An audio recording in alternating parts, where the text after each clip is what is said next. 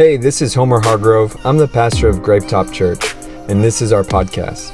I want to thank you for connecting with our family today, and I hope this message inspires you and that it makes a difference in your life. Enjoy the message. like the worst jokes to say like right it's like just i don't know why it's like the devil or something welcome to gravetop church i'm your host homer hargrove um sorry it's just i can't get bad jokes out of my head. Like not not like uh, dirty jokes is like just not good jokes. Um but we are to just go ahead and get into our message today. We are going through a series of, about times.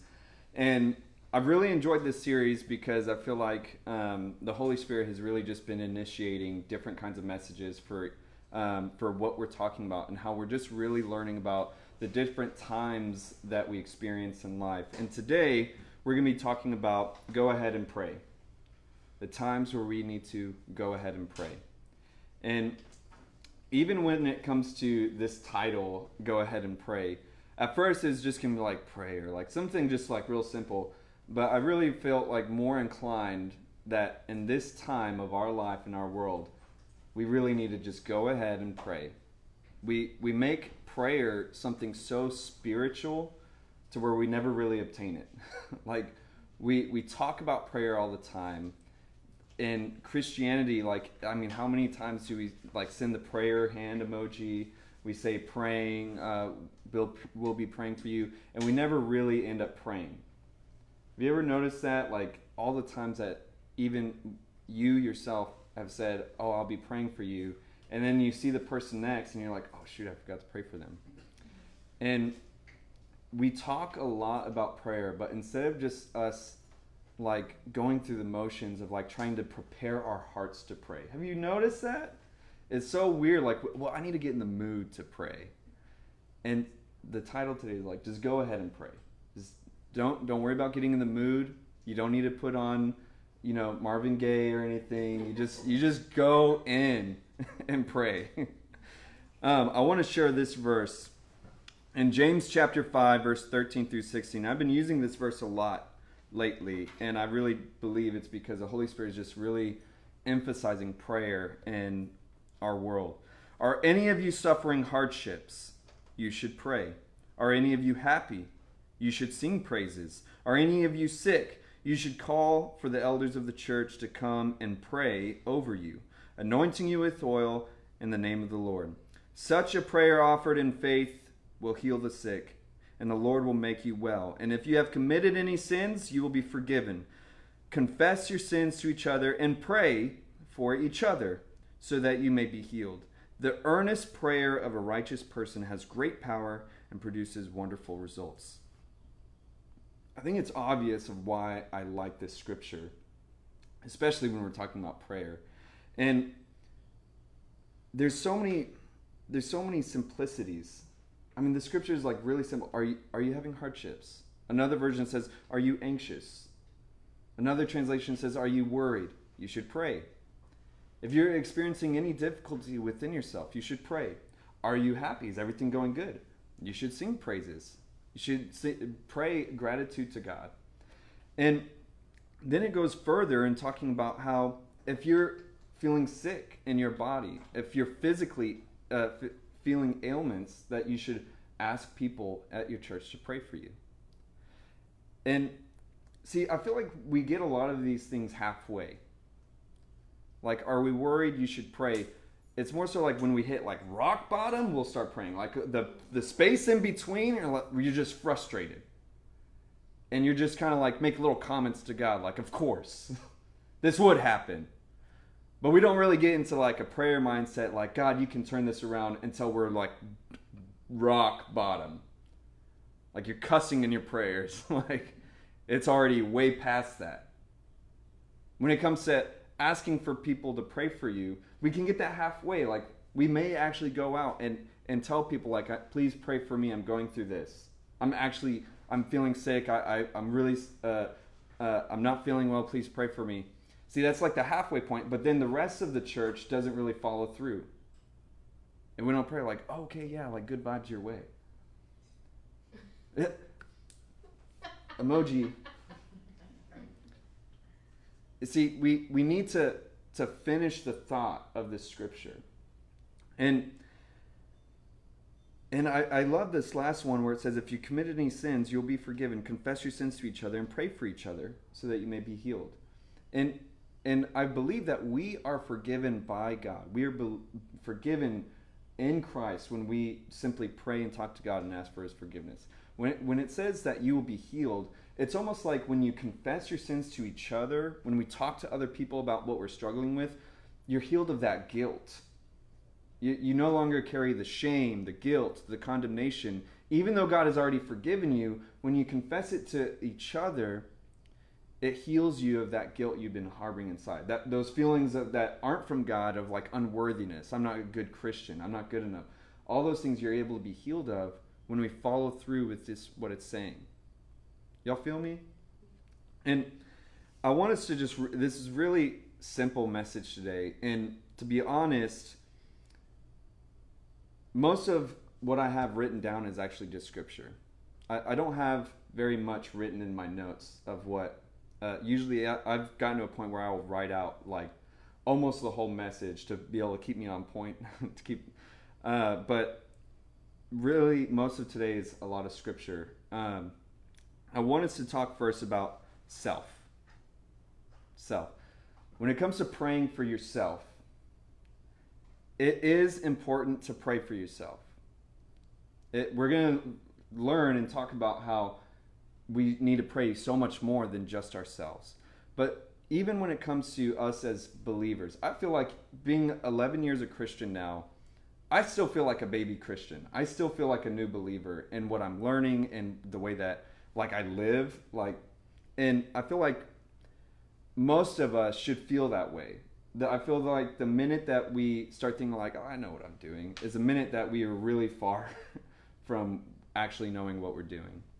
And when it comes to yourself, I want to sh- I want to say God cares about how you live and what you need to live. God cares about how you live and what you need to live. Sometimes we think it's only one or the other. Sometimes we think that God doesn't really care what I do, but provide for my needs. Or we're the opposite. God just wants me to be holy or live this way, but He doesn't even take care of me.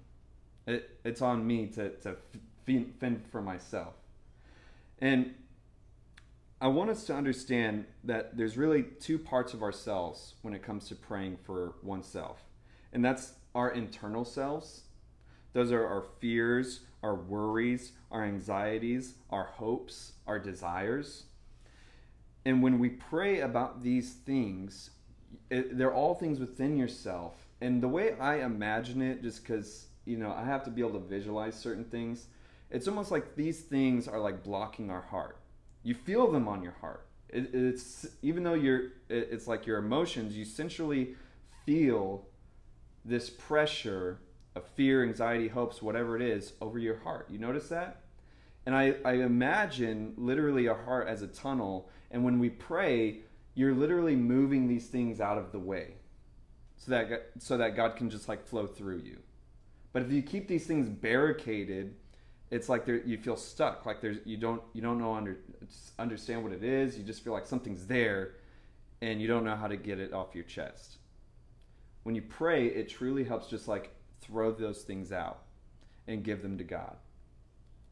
Now, externally, this is this is about like what we need to live. And God, like I said, God truly cares about how you live and what you need to live. When it comes to how you live, I'm not just talking about the idea of like being righteous or pursuing holiness in our lives. I'm not talking about just like that. I'm talking about like living with anxiety. That is how you live. God does not want us to live with anxiety. He doesn't want us to live um, with with fears and worries. Y'all, y'all dig that? And so that's how we live. God cares about that. He doesn't it says that in scripture that Jesus has life and life abundantly for us. That he's given us peace in this world. And so he doesn't want us to be just in constant struggle. Uh, he doesn't want us to feel like we're undeserving or unworthy. He wants us to feel good.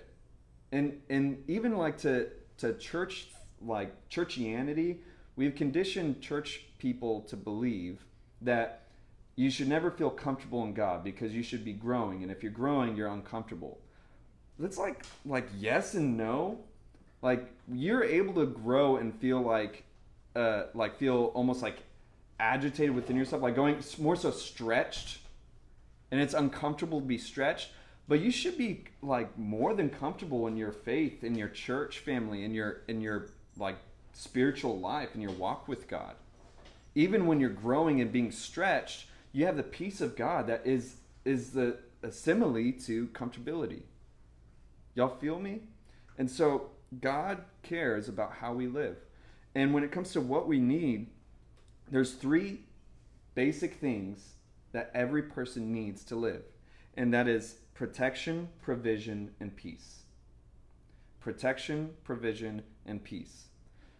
We usually think about like provision, like uh, God cares about me eating. and like, yeah, hell yeah.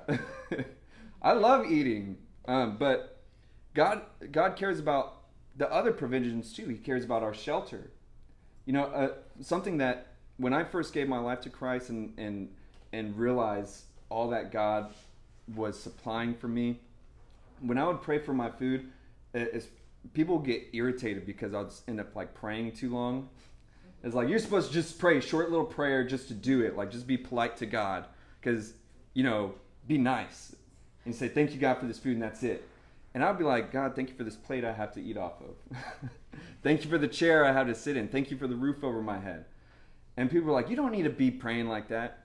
But for me, I remember eating outside on, on a curb out of a can with pencils for chopsticks because I stole that can of ravioli to eat. And so when I was sitting down, it was literally a, a moment realizing that I could not be sitting down. I could not have a roof over my head. I could not be using silverware. And so when it comes to provision, I mean, really expand your mind of what provision is. Electricity. Thank God for AC. Goodness. It, without AC, like it's like God is just preparing us to, for hell. That's what this earth is. San Antonio is just like a, an abusive relationship. Like one day it's friggin' 100 degrees and the next day it snows. Like, what the hell? It's not right.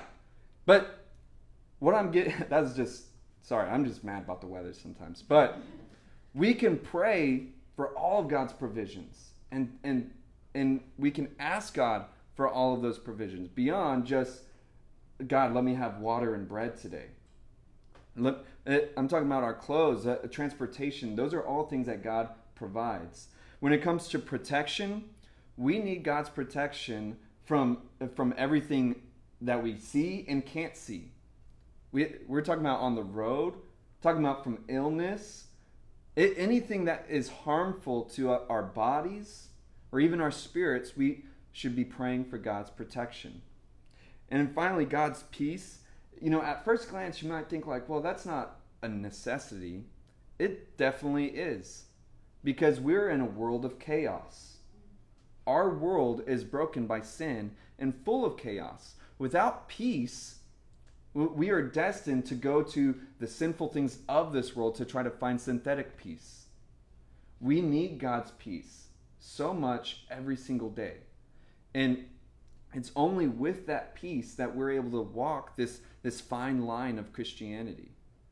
If without that peace, it, it makes our lives a, a, the most to be pitied, is the way that Paul explained it. That if we do not have, if Jesus, if our faith was not real, if that peace was not real, then we're the most to be pitied out of all people. Because we walk a, a thin line, a narrow, a narrow, uh, a narrow gate that we go through in our lives as we walk out our faith. Without that peace, it, it makes it super duper hard. So I want to share this uh, this verse in Ephesians because I really believe that when it comes to simple prayer, I, I do, I'm very, uh, how do you say, not organized, but routine. Because there's times where I feel super creative and I can pray and I'm just like, I sound like I'm like been, like I'm a really good prayer person. but then there's other times where I'm just like, got nothing. I don't know what to what to say, how to even start. And so in those moments, I love to use um, prayer uh, prayer methods, prayer formulas to help even just like get me started. Even those of you who are on the prayer call, you may have even noticed since we started up again, I pray for I start off by praying for the same things. I pray for the cross, the blood, the word of God, the Holy Spirit. That's how I start every time. And that's called the tabernacle prayer.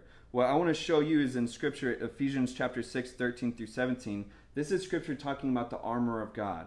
It says, "Therefore take up the full armor of God so that you'll be able to resist on the evil day." And having done everything to stand firm, stand firm therefore, having belted your waist with truth, and having put on the breastplate of righteousness, and having strapped on your feet the preparation of the gospel of peace. In addition to all, taking up the shield of faith, with which you will be able to extinguish all the flaming arrows of the evil one, and take up the helmet of salvation, the sword of the Spirit, which is the word of God. See, what this scripture is saying is that put on the armor of God so that you'll be that you'll be ready for anything. And just to briefly explain, when you uh, I just go from head to toe. When I pray the, the helmet of salvation, say, God, make my renew my mind, renew my thoughts, help me to see today with an eternal perspective. Help me to see today as a Christian. Help me to see others today with the mind of Christ. Instead of my own fleshly, bitter self, let me see others through the eyes of Christ. Put on me the breastplate of righteousness, guard me from temptation, protect, uh, protect my heart from uh, not only temptation but bitterness and unforgiveness. Create in me new desires that are good and not evil. Put on me the belt of truth. Cause uh, I want your word, your truth to strengthen my backbone, to help me stand for truth, for what is real, and not be tricked by the lies of this world. Put on me the shoes of peace. Help me to walk everywhere I go today to carry your peace with me. Everywhere I go, I want to be uh, carrying your presence and your peace and always be ready to share the gospel message. I want to I want to walk that out today. The shield of faith protect me. Hold up when you hold up a shield, it's protecting you, but you can't see what's on the other side. That's exactly what faith is. You, you are believing something without seeing it. So when you are being protected by the shield of faith, you pray something like, God, protect me from the things that I do not see and that I cannot understand. The things that I go through that I don't that I feel confused about, I, I put faith in the in the space between me and that. When it comes to the sword of the spirit, strengthen my arm, God, to to to cut down the lies of the enemy, the lies of this world, even my own insecurities and the lies that I uh, that I tend to believe. Help me to cut those things down with your word. And see, it it sounds like that sounds pretty cool, right? Well, that is super simple. I'm I when I first started praying that prayer, I didn't even know what I was saying. I was just like, put on me the helmet of salvation and and put on me the breastplate of righteousness. like I didn't have much to go off of, but the more I started to pray it, the more that I, under, I would understand what why Paul described these pieces. And when you pray like that, that's a great way to just pray over yourself. It doesn't take long, but you're covering your whole body, your whole self. And it's important as we're, I'm telling you, we are in times where we need to pray. We are in times where we need to pray. And there's so, so much to, that we need to be guarded against, protected against. And if there's ever a time, it's now. And as Christians, I urge us to, to take this world serious and to take our lives in it serious. And the armor of God is just a really great, simple way to cover ourselves. Y'all dig that? So now let's go into the next thing that we need to pray for, and that's others. I remember being in a ministry internship for it was a 10 month long internship, really extreme um, it acted like a seminary. Right now, they're going through. Uh, they're defending against class action lawsuits because of like different like mental abuse and partial physical abuse. It was messed up, but I digress. While I was in this place, there's I remember a certain day where the director at the time asked all of these these young believers, young leaders that were passionate about God. They literally dedicated 10 months of their life most of them right after high school, to just pursue God in such an intense way, a very hands on, active way. And I remember the director asking, How many of you pray for others during your prayer time? And I remember just about me and four other people raised their hands out of a, about a hundred. And you're talking about, I, I just got to church, okay? That was like my first church experience. I didn't even know what I was doing. And all those all those young people were most of them were raised in church. And what that speaks to me is that we as churches have not shown how important it is to pray for others. That is actually the that the whole mission of the kingdom is others. There's a scripture where Jesus said, "Seek first the kingdom above all else, and everything else will be added to you." What is the kingdom? Is people. And this quote that I'm going to share, I want to. It's. I'm going to just prep you that it may seem aggressive at first. It may seem dramatic.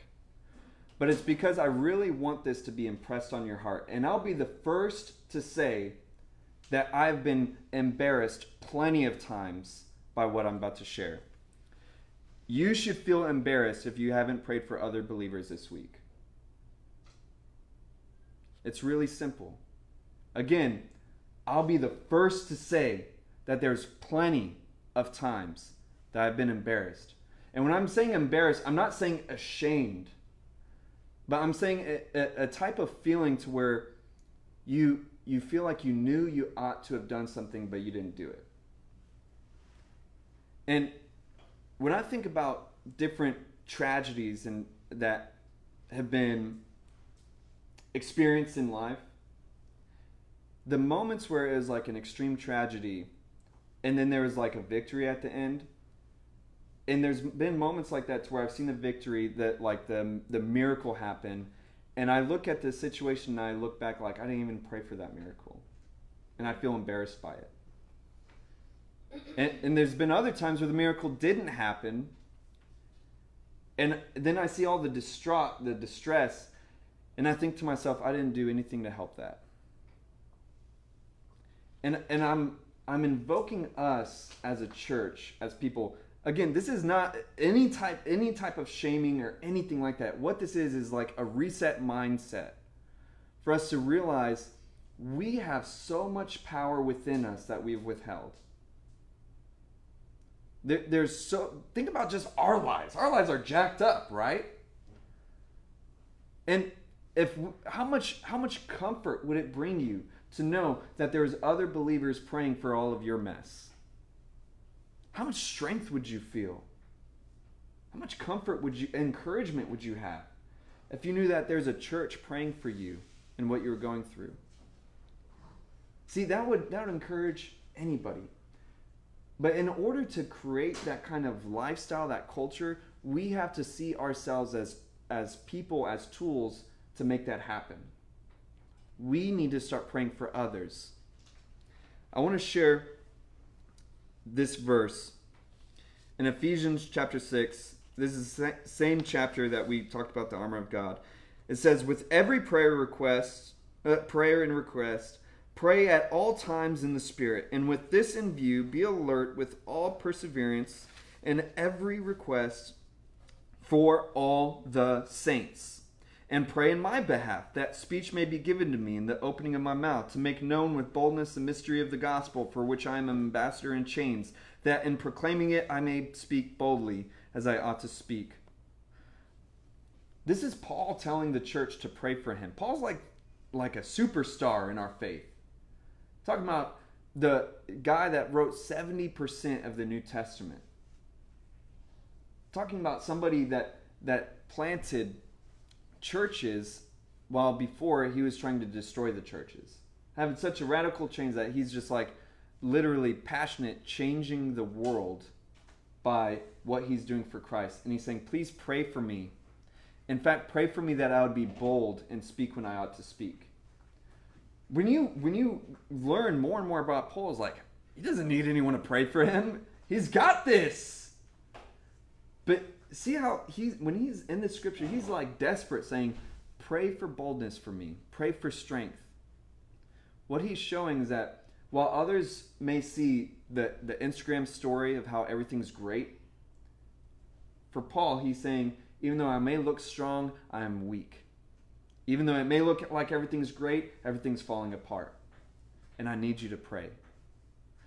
And saying pray for all the saints. When it says pray at all times in the Spirit, you know, some uh, some theologians say that it's saying to, to always be praying in tongues all the time. But when it says in the Spirit, I feel like it's almost like a mindset of just being in prayer. Like, just like a mindset to where when things happen, you're, you're just already like in your head praying. It, it's equivalent to when you're showing up at the grocery store, you're showing up to HEB, and just in your mind, you get into this mindset of prayer. Like, God, come on, help me find a parking spot. God, help me find a parking spot. And it's just like you're in this mindset. And once you, it's there, it's like, look at God.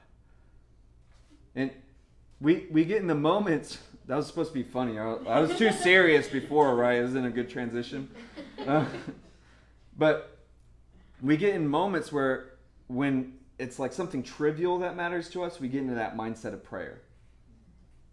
We're not audibly praying out loud, but our mindset is in prayer, like, God, what do I do right now? Well, it's urging us to just have this mindset of prayer for others. Go beyond just ourselves. And in order to pray specifically for other believers, it requires you to be connected enough to know what to pray for. I think that's why it's often hard for us to pray for others, is because we don't know anything about them. The only others that we end up praying for is like our immediate families because we know what they're going through. But Imagine if we could actually know what to pray for for the people in our church. If we paid attention enough to know what to pray for in our city. And just as like a general idea of when it comes to how to pray for others, it really it's like good health. That's something everyone needs good health, right? See, that is a strong thing to pray for our fellow church people for. God, I pray that you give the people of Gravetop Church good health. Keep them from all sickness, and I pray just good health and mind and body for them. A step further, healing. Bring healing over people that anyone that's sick, anyone that has family members that are sick. What about protection? What about justice? How many of us have gone through just uh, times of betrayal, times of hardship, times where we're literally having to go to court for for our kids? I mean, talking about Pray for justice. Pray for mercy. We have to go. We need that. Pray for guidance. Everyone needs guidance, right? Pray for inspired hope. How many times have you felt defeated in your week? Wouldn't you love if someone was praying for, for just inspiration of hope in your life? What about encouragement, strength, boldness? See, those are all things each of us need.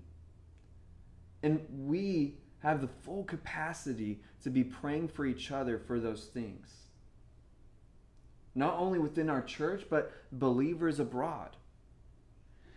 And I want to I want to take a moment to say that my heart has been really burdened with with the believers in Afghanistan right now for those of y'all who don't know, uh, and, and, in no way am I, am I projecting like political opinion at all. I'm talking about simple facts of there's people in Afghanistan where the Taliban is going door to door, checking people's phones to see if they have the Bible app and killing them if they have it.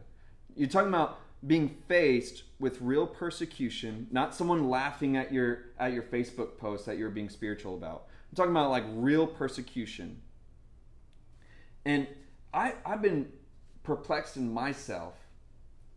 How would I handle that? How would I handle someone coming to my door and demanding to know if I'm a Christian or not? My first instinct would be freaking shoot him like like attack, defend. but then I think how would that perpetuate the gospel message? And I feel conflicted. I feel so conflicted of what to do. because it's a stronger testimony to, to be willing to lay down my life for the gospel than to be willing to, to kill for my own life. That's why when Jesus told Peter, those who fight by the sword die by the sword, because you're dying by the sword, not by the gospel message. You, and that's a it's a difficult pill to swallow. I mean, I'm a fight. I'll fight people for my family. I'll kill someone for my family. But to think like, would I? It doesn't work for the gospel. Would I kill someone for the gospel? it doesn't work that way. And you're talking about people that are facing real persecution. And I feel like we are so sheltered in America with the church.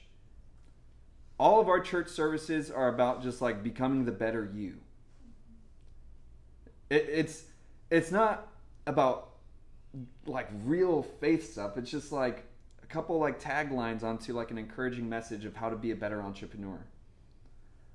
And I want us to just take a, a, a moment to take a step back and think about the persecuted church abroad. Think about the people in Afghanistan, what they're going through. Talking about people that are so desperate to escape that they're throwing their babies over barbed wire fences just out of desperation that someone would catch them, that a soldier would catch them and take care of them because they don't want them to suffer by the Taliban. And I want us to, to take a, a sobering thought because I feel like American church culture, we've taken on like this undertone of where we're really detached from things like that. We're extremely detached from not only persecution but just like war. Yeah. And I want and, and when it comes to Christian persecution, we often have like this mindset of like, well, Christian that's that's revelation like that the bible says we're going to be persecuted and we kind of just like throw our hands up saying like well like that's just bound to happen because it's the end times. You know what i'm talking about? It's like this undertone of like there's nothing we can do. It's like that's that's the antichrist for you i want to share this scripture. In acts chapter 16 verse 22 through 20, uh, uh, forward it says this is paul and silas it says the crowd joined in an attack against them, and the chief magistrates tore their robes off of them and proceeded to order them to be beaten with rods. When they had struck them with many blows, they threw them into prison, commanding the jailer to guard them securely, and having received such a command, threw them into the inner prison and fastened their feet in the stocks. So you're talking about Paul and Silas being beaten. I don't know if you've ever been jumped before, if you've ever gotten into a fight before, but being beaten to where you're mobbed. Mm. There's nothing you can do, and, and you're just being pummeled. Mm. It says with rods. I mean, you're talking about rods and stones. They're being beaten. It's not a. It's not a, a an experience where like like oh like this sucks. talking about being afraid for your life, being desperate, just wanting it to stop and then get thrown into a prison, no food, no water, and going into the inner prison, like deep in it, like you're never getting out, taking away all hope, and then fastening their feet with stocks. Talking about the way the stocks would be fastened around their feet to where it would make it near impossible to fall asleep. You'd be like forced to stand up. And so this is, this is a hopeless situation to where American church would be like, that's a bummer. I mean, that's what persecution is. Sucks. It's what we're destined for, so it's just going to happen no matter what. Look what happens. Now, about midnight, Paul and Silas, again, near impossible to sleep, at midnight, they were praying and singing hymns of praise to God and the prisoners were listening to them. And suddenly there was a great earthquake, so that the foundations of the prison were shaken, and immediately all the doors were open, and everyone's chains were unfastened. When the jailer awoke and saw the prison doors open, he drew his sword and was about to kill himself, thinking that the prisoners had escaped. The reason he was going to kill himself because in Rome, if you let if a prisoner was escaped on your watch, then your life would be taken in, in place of it. So he was going to be killed in a horrific way. That's why he was just willing to kill himself. But Paul called out with a loud voice, saying, Do not harm yourself, for we are all here. And the jailer asked for lights and rushed in, and trembling with fear, he fell down before Paul and Silas. And after he brought them out, he said, Sirs, what must I do to be saved? I want us to take away a couple things from this to understand what God wants. With all the persecution that is promised in Scripture, Jesus also promised life and life abundantly. Even though it is like we're destined as Christians to inevitably face persecution, God isn't just telling you to just die. He's not telling the Christians in Afghanistan to just die. And he was willing to shake the entire earth to loosen them out, to give them freedom. And in the same way, we should really be praying for those people in Afghanistan, especially for our fellow believers, that God would shake that nation, shake the land to free and make a pathway for people to escape, for people to get, find freedom, to, to find life. And as Christians, we, we just cannot write off or give up on our fellow believers. Imagine if we did that with the petty things that we go through. Think about all the times that you ask other people to pray for you and it was a petty thing. You're just feeling like really discouraged. Not not saying not to discredit your discouragement, but is it comparable to life and death? Of course not. But when it, if you were to think just for those things that we ask people to pray for us, and if people are like, "Well, you're kind of like that's just going to happen in the world," would you feel the love of your fellow brothers and sisters in Christ, or would you feel betrayed? We are their brothers and sisters in Christ. And they are literally counting on us to join in prayer for deliverance. It should move our hearts. It should, it should beckon something out of us. If you were to think of your if your own family was there, how would you pray? For them to get out. Exactly. We it, it would bother us. But we don't even bat an eyelash. We, oh, I need to pray, but I've been wanting to binge watch this series on Netflix. Like, I'm not saying that we have to stop our entire lives, but we need to make time. And we, if if God was willing to do this for for Paul and Silas, two people, then don't you think that God would want to do this for ten thousand people? To make a way? It, it makes me also think about the time that Peter was in the jail cell. And when it seemed impossible for him to get out, God caused all the guards to fall asleep. And he just walked right on by. See, we need to be praying for those kinds of miracles to happen in Afghanistan. That, that even the weapons that they have would just fail, that would not work, that the firing pins would not function. It, we need to, to literally be praying for miracles like that. That that that walls constructed to stop people from going to the airport would just crumble. That they would just fall over. We need to be praying for this because we need them we need to pray for protection and deliverance. We need to pray god to shake that land for freedom. I mean that that's just for believers. That's not even getting into i mean think about all the the women all the girls that just spent the last two decades being able to get education for the very first time. You know, most of the women are terrified because they've been allowed to get education, and now the Taliban is coming and just auctioning them off as wives. Having imagine having your freedoms just stripped away from you like that because you're a woman. I mean, we need to be praying, guys. This is serious. This is this is something that really should burden us. And as we, as I'm closing on this idea of praying for others, I want us to to not just make this like a one and done thing. I, I want us to, as a church, as people, we should learn how to live a lifestyle of praying for others. Our, the majority of our prayers truly should be for others. Now, the last thing is the kingdom. The last thing is the kingdom. Always pray against corruption and evil in your city and country. let me share this scripture. This is again Ephesians 6. Finally, be strong in the Lord and in strength of his might. Put on the full armor of God so that you'll be able to stand firm against the schemes of the devil.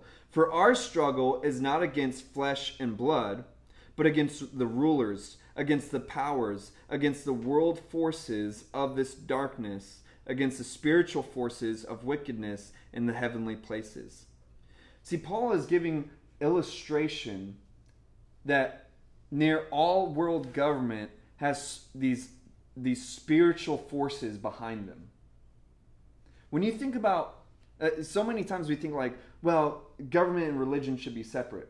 Like, like yeah, kinda. But when it comes to to like just about every faith, every religion, government is a part of it. When you think about Israel, Israel is a, is like the foundation of our faith. The Jews are the fathers of our faith. It's from the Jewish people that the Messiah was promised to the world. Well, the creation of Israel was a complete governmental formation. Think about it. It was a spiritual thing as well as a practical thing mixed together. That God literally uprooted the nations in Canaan to supplant Israel in its place. He caused Israel to secede from Egypt. When it comes to uh, all the different times we're talking about uh, persecution in the church, it was always done by governing bodies, from the Pharisees to the Romans to, I mean, you're you're talking about it's always governing bodies that are attacking the faith. It, out uh, when it comes to even um, when it comes to these spiritual forces, I want to share scripture in Daniel chapter nine, and I, I feel like this really gives illustration of what it's like in when it comes to spiritual world and our simple governmental world. While I was speaking and praying and confessing my sin and the sin of my people Israel, and presenting my plea before the Lord my God in behalf of the holy mountain of my God, while I was still speaking in prayer, the man Gabriel, whom I had seen in the vision previously, came to me in my extreme weariness about the time of the evening offering. And he instructed me and talked with me and said, Daniel, I have come now to give you insight with understanding. At the beginning of your pleas, the command was issued, and I have come to tell you because you are highly esteemed. So pay attention to the message and gain understanding of the vision. Let me jump to the next chapter, in chapter 10.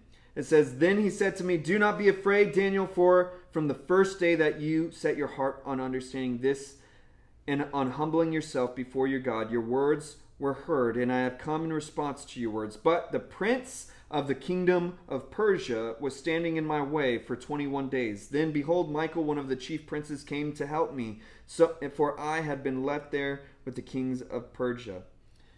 I wanted to share these verses to, to show a couple things. One, this this angel vision he's having is telling him that the the minute he started praying, the minute that you start, have you ever felt like it was a long time for your prayers to get answered, like a long time for God to show up? It says the minute, the very moment that he started praying, God gave the command for to for something to happen.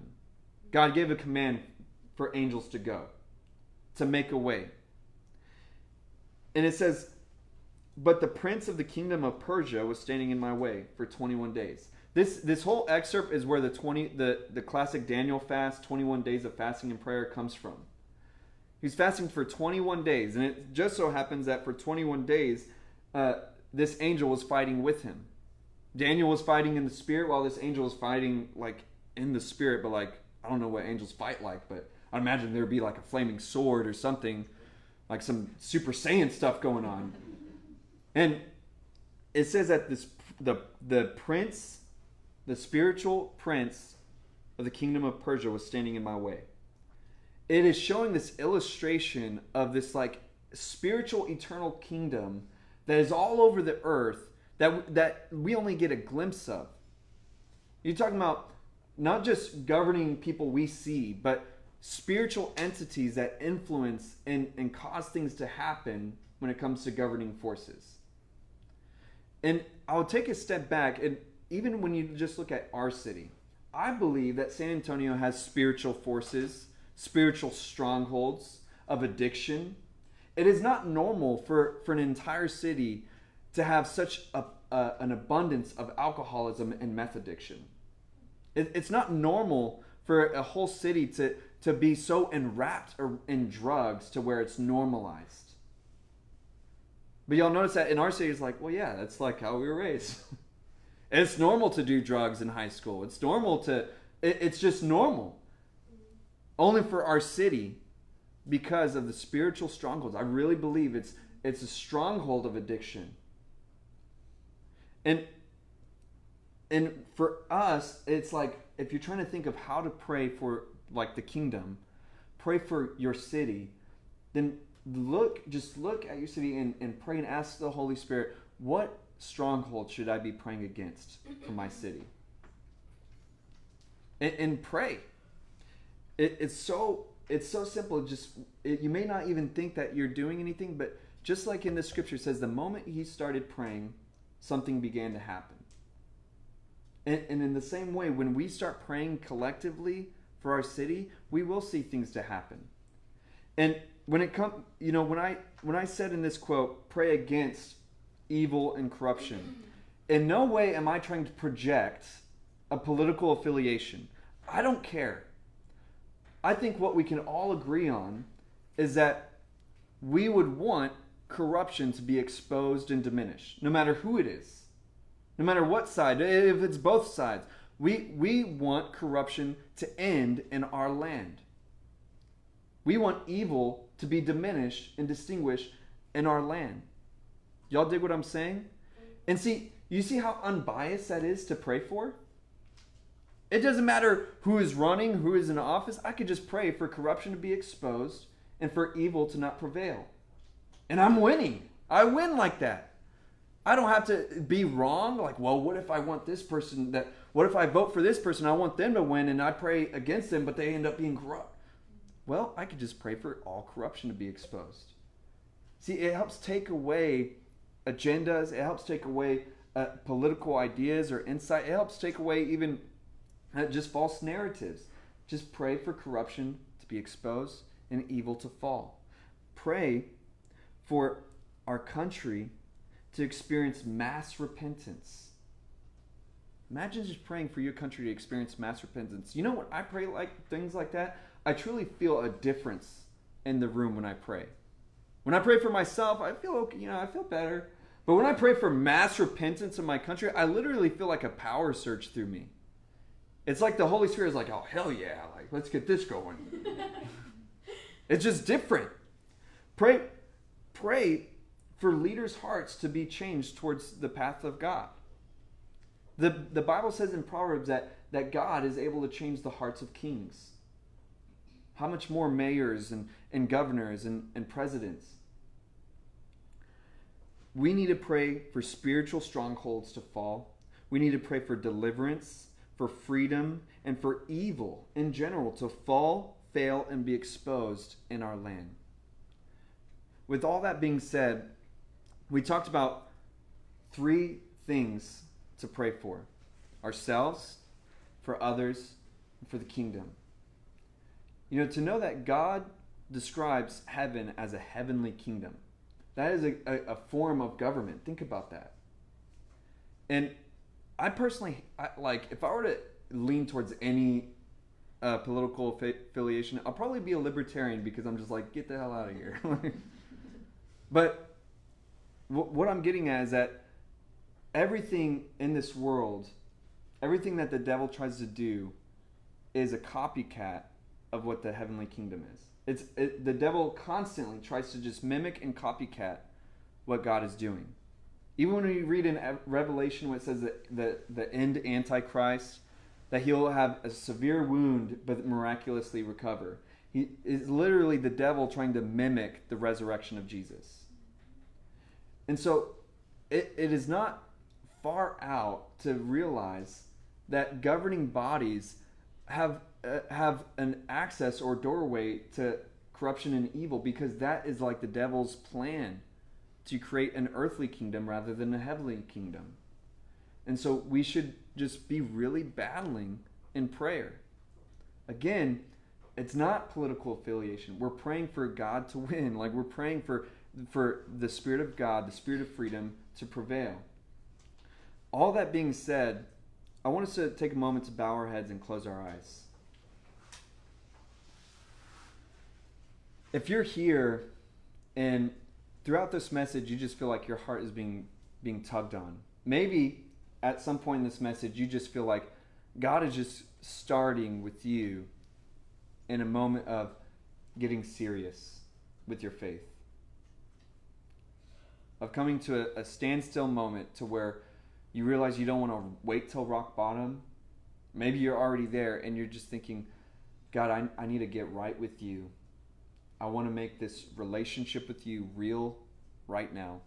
With every head bowed and eye closed, if that's you, I want you to raise your hand. Amen. So, right there with where you're at, I want you to just have a conversation with God. The Bible says if you believe in your heart and confess with your mouth that Jesus is who he said he is, that he's the Son of God that died on the cross and rose from the dead, that he died for our sins, for the forgiveness of our sins, then surely you shall be saved. That scripture is simply saying if you talk to Jesus and acknowledge what he did for you, and make a decision right now to just say, i want to walk with you, that surely you shall be saved. It doesn't mean we become perfect in a moment. It just means that we're changing directions and we're walking towards God. You can have that prayer just where you're at. You don't need me to lead you through it. You just be genuine about it. And while you guys are doing that, if you're here and maybe you just feel impressed on your heart like God is just ministering to you this this a new level of prayer a new level of prayer. If that's you, with every eye closed and head bowed, I want you to raise your hand. Amen. So, God, right now I pray that you solidify and finish the work that you started. You are speaking and you're doing a good thing. And I pray that you just invoke a new determination and devotion within us, even a passion to come about when it comes to prayer. And we just surrender these things to you in the name of Jesus. And right now, I, I want us to just corporately, for a moment, pray for the people of Afghanistan. And I want y'all to just join me in praying for, for people there. God, right now we just intercede for people that are stuck in Afghanistan, that are trying to get out. And we just pray for your protection over them in the name of Jesus. Lord, you shook the earth for Paul and Silas. You can shake the earth over Afghanistan and cause them to find freedom. You can make it to where they can walk right through those barricades. You can make it to where they walk right past the barbed wire and enter into freedom. And we just pray a miracle to happen over there. We pray for the weapons of the Taliban to fail, to, to even go back against themselves, that the mm-hmm. stone that they try to roll on others would roll back on them. And that we just pray and intercede for a great glory to be seen as your people are delivered and saved. And we just stand in the gap and we pray as a church, as a people, for you to bring about freedom and deliverance. We speak life over the people there. We speak life over our brothers and sisters, and we speak your protection. Lord, blind the Taliban, blind them to not be able to see people walking right in front of them. Cause miracles to happen in this moment. We intercede and we pray in Jesus' mighty name. Amen. With that being said, we're going to go into a time of worship. Um, and before we do, I'm going to sign off online. Thank you guys for being a part. We love you. Have a great rest of your day. I hope you enjoyed the message today. If you did, there's a couple things that you could do to connect. First is to subscribe to our show so that the most recent episode will always be in your feed, ready when you are. And second is if this ministry has impacted you and you'd like to help us continue to reach others, you can click the link in the description or visit our website, gravetop.com, and you can give now. I'll see you next time on the Gravetop Church podcast.